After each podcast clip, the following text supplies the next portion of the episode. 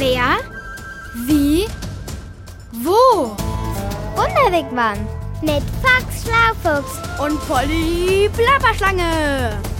der Kinderpodcast vom Hessischen Rundfunk. Hallöchen, Popöchen, hier ist Polly, deine Lieblingsplapperschlange. Ich bin gerade mit Fox Schlaufuchs in Schweden unterwegs. Dort, wo Michel aus Lönneberger und auch Pippi Langstrumpf herkommen. Mitten im Wald steht unser Wunderwigwam und ich sag dir, ich habe letzte Nacht kein Auge zugemacht. Ständig hat es im Laub geraschelt, haben Flügel geflattert und Tiere Laute von sich gegeben. Warum manche Tiere in der Nacht munter sind, das wollen Fox und ich jetzt rausfinden. Also los, komm mit! Hier nochmal das Kissen gerichtet. Ist das gemütlich. Aber wo Fox nur bleibt. Er wollte doch nur schnell ein paar Blaubeeren suchen. Und jetzt wird's schon dunkel. Außerdem habe ich langsam Hunger. Ha, Foxy, gerade habe ich an dich gedacht und an deine leckeren Pfannkuchen mit frischen Blaubeeren. Ach, was ich mich darauf freue. Ja, ich weiß, dass du dich darauf freust, aber Aber was? wir müssen die Abendbrotpläne ändern. Echt jetzt? Warum? Ich habe keine Blaubeeren dabei. Wieso? Du wolltest doch welche mitbringen. Ha, ich weiß. Du willst mich an der Schlapperplapper-Züngelzunge herumführen. Natürlich hast du Blaubeeren im Korb. Unter dem Tuch ist ein ganzer Haufen. Das sehe ich doch bis hierher. Dann komm mal näher und streck deine Schlapperplapper-Züngelzunge aus. Hä, mit der rieche ich doch. Genau, und riech doch mal mit ihr an meinem Korb. Wenn du meinst. Hä, tatsächlich. Das riecht nicht nach Blaubeeren, eher nach. nach. nach Eule. Ganz genau. Da brat mir einer einen Storch. Willst du zum Abendessen etwa Eulenpfannkuchen machen? Nein, ich will natürlich keine Eulenpfannkuchen machen, aber ich habe trotzdem eine Eule dabei. Ein Eulenküken. Schau mal. Ist ja noch ganz klitzeklein. Oh. Hey, nicht reinbeißen, Wie Polly. kommst du denn da drauf? Bin ja nur. Das muss aus seinem Nest gefallen sein. Ja, das glaube ich auch.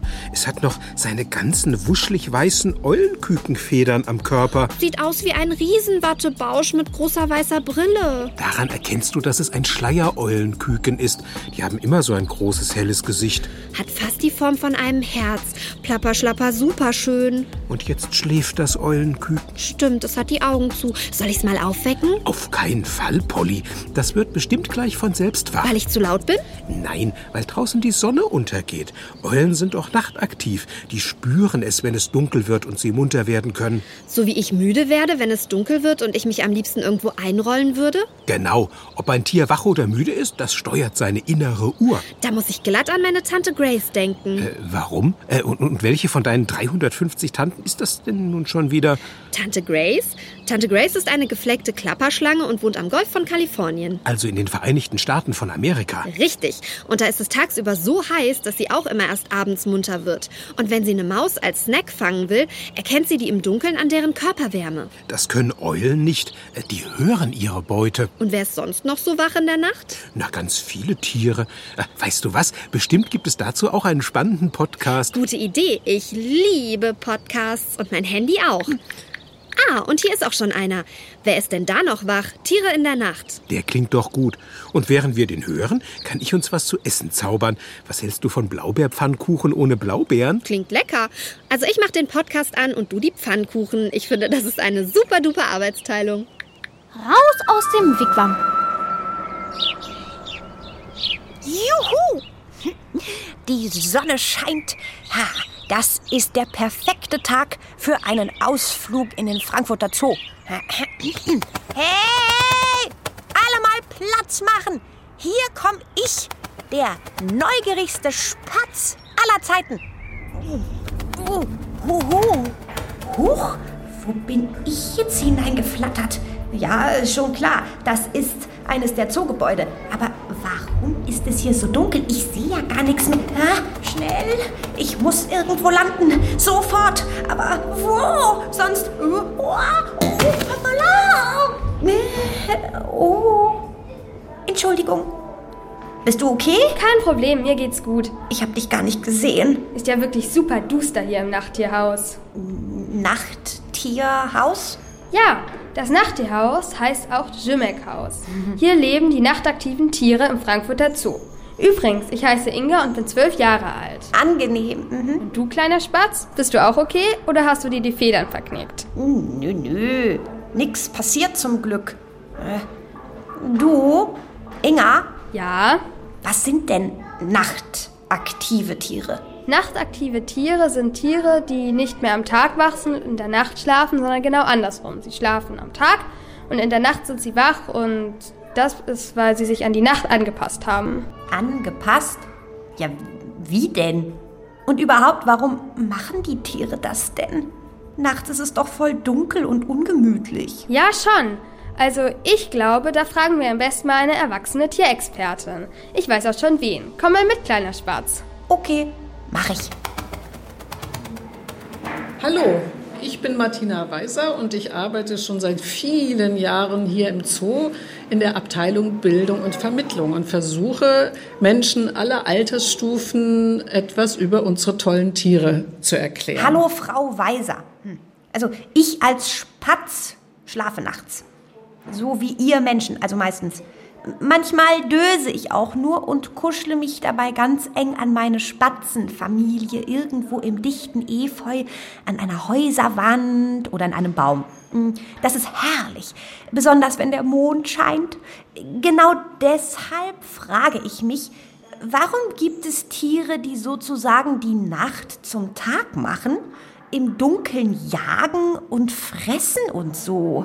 Ja, da gibt's drei Hauptgründe eigentlich. Das eine ist, wenn man mal bedenkt, dass es ja auch Lebensräume gibt, die tagsüber sehr, sehr heiß sind, wie die Wüsten zum Beispiel, dann ist es natürlich schon besser, ausweichen zu können in die kühlere Nacht. Also klimatische Gründe sind das eine. Es gibt aber auch den Grund, dass man natürlich in der Nacht nicht so gut gesehen wird. Und dann ist man in der Nacht mehr in der Lage, sich zu verstecken und im Dunkeln abzutauchen. Und das Dritte ist tatsächlich, dass sehr viele Tiere ja in genau demselben Lebensraum dasselbe essen. Aber dann ist es natürlich schlau, wenn die einen tagsüber da sind und die anderen nachts, damit nicht alle zur selben Zeit versuchen, sich da gegenseitig Konkurrenz um das Futter zu machen. Was? Oh, es gibt Tiere, die mir nachts mein Futter wegschnabulieren? Pff. Und wenn sie satt sind, schlafen die dann den ganzen Tag über? Das kommt ein bisschen auf die Art drauf an. Es gibt einige nachtaktive Tiere, die wachen auch immer wieder tagsüber auf. Die haben Phasen, wo sie schlafen und wach sind in der Nacht. Es gibt aber auch welche, die ganz streng eher am Tag schlafen und in der Nacht aktiv sind. Also das ist ein bisschen abhängig von der Tierart. Auf jeden Fall sind sie aber so angepasst an das Leben, dass sie eben auch nachts überleben können. Das ist ja wichtig, im Gegensatz zu manchen tagaktiven Tieren, die das eben nicht könnten. Angepasst. Schon wieder dieses Wort. Das hat Inga auch schon gesagt. Was bedeutet das denn? Wichtig ist ja, dass man beim Dunkeln, wenn ganz wenig Licht da ist, sich orientieren kann. Und deswegen haben sie verschiedene Sinne, die sie eben sehr, sehr stark nutzen. Die Sinne. Hm, Von denen habe ich doch schon mal gehört. Hm, Inga, was war das nochmal? Also es gibt insgesamt fünf Sinne. Hören, riechen, sehen, tasten und schmecken. Ach ja, genau. Aber ich kann auch prima hören und sehen und schmecken sowieso. Och, so ein leckeres Sonnenblumenkörnchen. Oh, köstlich. Also, was ist denn jetzt bei den Nachttieren anders als bei uns Tagtieren? Also was wir alle haben, sind Ohren, aber sie haben sehr große Ohren oft und bewegliche Ohren, dass sie jedes Geräusch auffangen können. Oder sie haben viele Tasthaare manchmal, also am Körper, aber auch im Gesicht. Damit können sie auch im Dunkeln sich ein bisschen tastend bewegen. Dann können sie gut riechen. Also je nach Art ist das natürlich auch nochmal unterschiedlich. Die einen haben mehr den Geruchssinn spezialisiert, die anderen mehr die Ohren. Und was äh, noch dazu kommt, sind sehr gute Augen. Gute Augen nützen doch im Dunkeln gar nichts, oder? Nachttiere haben besonders große Augen, weil sie in der Nacht ja auch sehen müssen. Wir zum Beispiel sehen in der Nacht ja gar nichts, beziehungsweise kaum etwas. Aber Nachttiere können in der Nacht gut sehen, auch wenn es eigentlich kein Licht gibt. Stimmt das wirklich, Martina? Ähm, äh, Frau Weiser, haben Nachttiere große Augen? Sie haben sehr große Augen und dann fällt natürlich viel mehr Licht von diesem bisschen Licht, was nachts noch da ist, kann vom Auge aufgefangen werden. Das heißt, Sie können dieses bisschen Licht viel besser ausnutzen. Es gibt aber noch einen zusätzlichen Trick, sage ich mal, der Natur, weil nachtaktive Tiere oft eine kleine Kristallschicht im Augenhintergrund haben. Kristallschicht. Oh, das klingt aufregend, so herrlich nach Funkeln und Glitzern. Weißt du da mehr drüber, Inga? Also es gibt ja auch den Katzenaugeneffekt. Äh, da reflektiert das Licht in den Augen der Katzen zurück. Deshalb leuchten auf manchen Bildern die Katzenaugen auch in der Dunkelheit. Wir sehen, weil Licht bei uns im Auge kleine Sinneszellen reizt und dadurch entsteht bei uns im Gehirn ein Bild. So, und durch diese Schicht wird dieser Strahl zweimal zu diesen Sinneszellen gelenkt. Das heißt, sie können das doppelt ausnutzen. Dadurch entsteht ein viel helleres Licht. Boah, cool. Eine doppelte Portion Licht. Das ist ja wie wenn ich zwei dicke Sonnenblumenkörner auf einmal finde. Obwohl man von Licht natürlich nicht satt wird. Von Körnern aber schon. Hm, lecker. Aber jetzt will ich endlich mal ein paar von diesen nachtaktiven Tieren sehen. Meine Augen haben sich schon ganz gut an das schummrige Licht hier drin gewöhnt. Äh, äh, kommst du mit? Super gerne.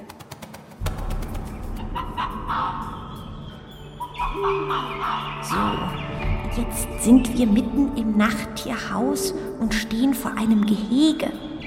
Das Tier da drin hat eine knallrunde Nase. Oh, und sieht aus wie eine Mischung aus Igel und Stachelschwein. Pieksig und so süß. Oh, wie heißt es denn? Greifstachler, das ist ein Nagetier aus den Regenwäldern Südamerikas, der eher so in Bäumen lebt und der frisst so Blätter und Rinde und Früchte. Und wenn der durch die Zweige sich bewegt, dann tastet er, aber nicht nur mit Tasthahn, die er quasi an der Schnauze hat, sondern er hat sie auch an den Füßen und an den Beinen, an den Gelenken, weil wenn er sich bewegt und irgendwo dagegen stößt, dann weiß er, hier ist ein Ast. Also er kann sich damit gut fortbewegen und sich mit den Tasthahn tastend durch das Geäst bewegen. Mega! Tasthaare sind im Dunkeln bestimmt super praktisch und hilfreich. Ah, und in dem Gehege gegenüber, da flattert und piepst es. Ach ja, das sind Fledermäuse. Von denen habe ich schon mal gehört. Sollen echte Flugkünstler sein. Hm, trotz Dunkelheit.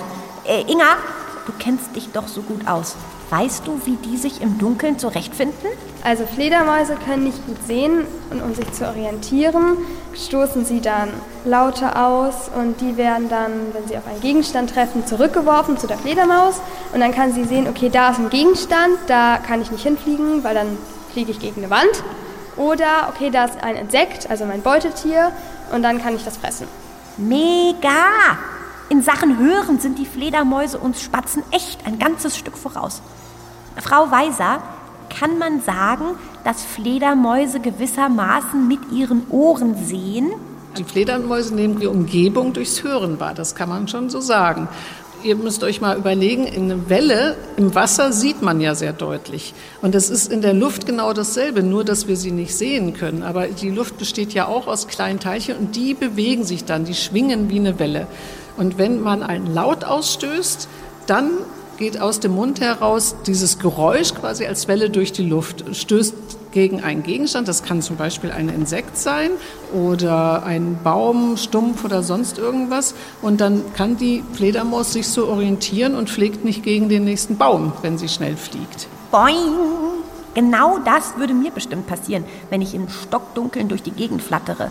Wie gut, dass ich nachts schlummere. Wer wohnt hier? Ah, eine Eule. Boah, ist die groß? Eulen sind also auch Nachttiere. Und Raubtiere, das weiß ich. Sie fressen zum Beispiel Mäuse, Käfer, Frösche und so. Und Logo, das gefällt denen nicht. Frau Weiser, auf was muss eine Eule denn achten, wenn sie nachts auf der Jagd ist? Eine Maus zum Beispiel kann doch auch ganz schön schnell sein und sich überall verstecken. Also was natürlich immer wichtig ist, dass man sehr leise sich an die Beute anschleicht. Ja, weil sobald ein großes Geräusch ist, ist ja der gejagt werden soll schon verschwunden. Aber zum Beispiel bei den Eulen ist es so, dass sie fast lautlos fliegen können, weil die Federn so besonders aufgebaut sind. Die haben am Rand einen ganz weichen, feinen Saum und dadurch erzeugen sie beim Fliegen halt fast keine Laute. Im Gegensatz zu anderen Vögeln. Man hört das ja sogar manchmal, wenn ein Vogel nah an einem vorbeifliegt tagsüber, dann hört man ja das Flügelschlagen. Hihi, ja, so wie bei mir. Ganz schön laut. Und dabei bin ich nur ein kleiner Spatz. Hm. Wie cool, dass die große Eule lautlos fliegen kann. Aber was mir gerade noch auffällt, Eulen gibt's ja nicht nur im Zoo, sondern auch draußen in Wäldern, in Parks und so. Gibt's bei uns denn noch mehr nachtaktive Tiere? Aber selbstverständlich gibt es bei uns auch nachtaktive Tiere. Zum Beispiel der Igel. Weil man manchmal morgens in den Garten geht, dann sieht man vielleicht Fußspuren, die am Vorabend noch nicht da waren. Wenn man die Fußspuren genau kennt, dann könnte das zum Beispiel ein Igel sein. Oder eine Spinne oder ein Frosch oder Mäuse. Es gibt schon verschiedene Arten, die auch bei uns nachts unterwegs sind. Kann ich gut verstehen. Mir gefällt's als Tagtier ja auch super in der Nähe von Menschen. Am liebsten mag ich Gärten mit vielen Wildblumen und Häuser mit verwinkelten Hausdächern. Da lässt es sich wunderbar nisten. Manche Menschen überlegen sich sogar, wie sie ihr Haus und den Garten gestalten, damit es uns Vögeln und anderen Tieren gut geht. Können die eigentlich auch was Gutes für nachtaktive Tiere tun? Eine ganz wichtige Geschichte ist, dass man nicht so viel Lampen anlässt, weil Licht ist ja für Nachttiere schon sehr, sehr störend. Wir sprechen ja inzwischen sogar in großen Städten von sogenannter Lichtverschmutzung. Das heißt, nachts ist so viel an Lichtquellen da, von Werbetafeln, von Straßenlaternen, von äh, Gebäudenbeleuchtung, dass wenn man mal aus der Luft schauen würde, über den Städten eine riesige Lichtglocke ist, obwohl es mitten in der Nacht ist. Und das stört die Tiere immens. Also zum Beispiel Zugvögel. Das heißt, Sie verlieren vielleicht den Kurs ein bisschen und fliegen Umwege. Und wenn sie Umwege fliegen, geht natürlich auch Energie verloren. Ja, das heißt, ihre Energiereserven reichen vielleicht nicht bis zum Zielort. Oh je. Oh. Also, wo es geht, besser nachts immer das Licht ausmachen. Das sind gleich zwei Pluspunkte auf einmal. Es spart Strom und ist gut für uns Tiere. Also ich mache auch nachts immer das Licht aus. Oh, danke, Inga. Toll, wenn ihr Menschen mitdenkt. So, aber jetzt sollte ich schnellstens wieder nach Hause flattern. Ich bin schon so lange weg, meine Familie vermisst mich bestimmt schon. Aber weißt du was, Inga? Was denn, kleiner Schwarz? Ich finde es hier im Zoo so schön. Wollen wir uns hier bald mal wieder treffen? Oh ja, super gerne. Das machen wir. Toll. Und dann machen wir wieder eine Runde. Martina Weiser hat bestimmt noch einen Tipp für uns, welches Tier wir uns dann auf jeden Fall anschauen sollten. Jetzt haben wir so viel über die verschiedenen Sinne von nachtaktiven Tieren erfahren und da kann ich euch nur einladen, wenn ihr das nächste Mal wieder im Zoo seid, dann schaut euch doch mal das Erdferkel ganz genau an, weil da kann man alles wunderbar beobachten. Die großen Ohren, die lange Schnauze, diese wackelnde Nase, die riecht, eine ganz lange Zunge zum Schmecken und auch Tasthaare. Das ist also ein perfekt an die Nacht angepasstes Tier. Erdferkel. Was für ein lustiger Name. Ja, das merke ich mir fürs nächste Mal. Aber jetzt muss ich los. Tschüss, Frau Weiser. Und tschüss, Inga. Macht es gut. Tschüss, Spatz. Bis bald. Also tschüss. Ich würde mich freuen, dich mal bald wieder im Zoo begrüßen zu dürfen. Ich komme wieder. Keine Frage. Ciao. Rein in den Wigwam. Die Welt der Nachttiere ist wirklich spannend, Fox. Sag ich doch. Schließlich sind wir Füchse auch gern mal nachts unterwegs. Ja, und so ein Erdferkel, das muss ich mir bei nächster Gelegenheit auch mal ansehen. Aber du, Ja, Polly? Die kleine Eule, die du vorhin beim Blaubeerensuchen gefunden hast, die kommt nicht in den Zoo, oder? Nein, hier gibt's doch auch weit und breit gar keinen Zoo. Wir sind mitten in Schweden im Wald. Also warten wir, bis die kleine Eule aufwacht, geben ihr etwas zu essen und bringen sie dann wieder dahin zurück, wo du sie gefunden hast? Das wäre am besten. Äh, Man darf Wildtiere ja eigentlich gar nicht mitnehmen und behalten. Das steht sogar im Gesetz. Naja, und außerdem haben wir hier im Wunderwigwam auch nicht genug Platz, dass sie hier rumflattern könnte. Bei Harry Potter geht so ein Zugeflatter, Rumgeflatter, Weggeflatter aber. Harry Potter ist ausgedacht. Da gibt's ja auch sprechende Tiere. Äh, Und, und Treppen, die ihre Richtung ändern. Äh, Nein, die Eule bringen wir wieder zurück. Ihre Mama sucht sie vielleicht auch schon. Die wird in dem kleinen Ort am Waldrand leben. Bremyra heißt der. Da gibt's Bauernhöfe. Und Schleiereulen brüten gern auf den Dachböden von Bauernhäusern. Super, dann haben wir einen Plan, Fox. Und deswegen machen wir auch Schluss für heute. Hau. Aber ich hätte da noch was. Polly. Na gut, genug geplappert. Ich bin fort. Bis zum nächsten Ort. Genau. Ciao mit Hau. Das war der Wunderwegwam Kinderpodcast Mit Fox Schlaufuchs und Polly Plapperschlange. vom Hessischen Rundfunk. Diesmal von Elke Ottenschläger. Du musst wohl immer das letzte Wort haben, Polly. Schlapperplapper, du sagst es, Foxy. Ciao.